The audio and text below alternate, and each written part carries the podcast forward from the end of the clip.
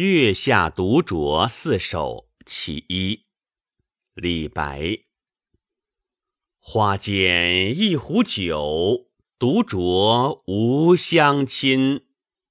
举杯邀明月，对影成三人。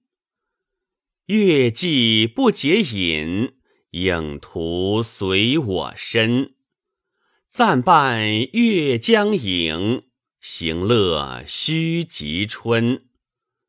我歌月徘徊，我舞影零乱。醒时同交欢，醉后各分散。永结无情游，相期邈云汉。佛教中有所谓立一义。随即破一役，破后又立，立后又破，最后得到究竟辨析方法。用现代话来说，就是先讲一番道理，经驳斥后又建立新的理论，再驳再见，最后得到正确的结论。关于这样的论证，一般总有双方。互相破例。可是李白这首诗就指一个人以独白的形式自立自破，自破自立，诗情波澜起伏而又纯乎天籁，所以一直为后人传颂。诗人上场时，背景是花间，道具是一壶酒。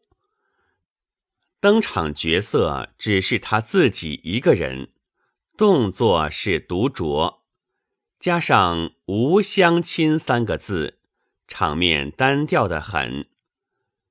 于是诗人忽发奇想，把天边的明月和月光下自己的影子拉了过来，连自己在内，化成了三个人，举杯共酌。冷清清的场面就热闹起来了，这是立。可是尽管诗人那样盛情，举杯邀明月，明月毕竟是不解饮的。至于那影子呢，虽则如晋陶潜所谓“与子相遇来，未尝一杯月，气印若成乖。”指日终不别，但毕竟影子也不会喝酒，那么又该怎么办呢？姑且暂将明月和身影作伴，在这春暖花开之时，及时行乐吧。故影独尽，呼烟复醉。这四句又把月和影之情。说的虚无不可测，推翻了前案，这是破。其实诗人已经渐入醉乡了，酒兴一发，既歌且舞。歌时月儿徘徊，依依不去，好像在倾听佳音；舞时自己的身影在月光之下也转动凌乱。似与自己共舞，醒时相互欢心，直到酩酊大醉，躺在床上时，月光和身影才无可奈何的分别。我歌月徘徊，我舞影零乱，醒时同交欢，醉后各分散。这四句。又把月光和身影写得对自己一往情深，这又是力。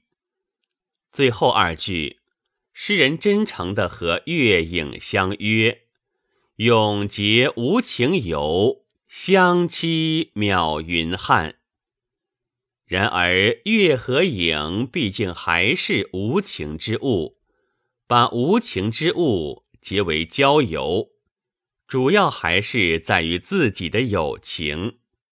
永结无情游句中的无情是破，永结和游是利，又破又立，构成了最后的结论。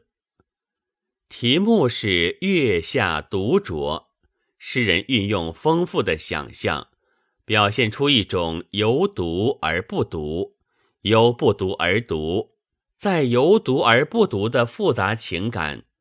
表面看来，诗人真能自得其乐，可是背面却有无限的凄凉。诗人曾有一首“春日醉起言志”的诗。处世若大梦，胡为劳其生？所以终日醉，颓然卧前营。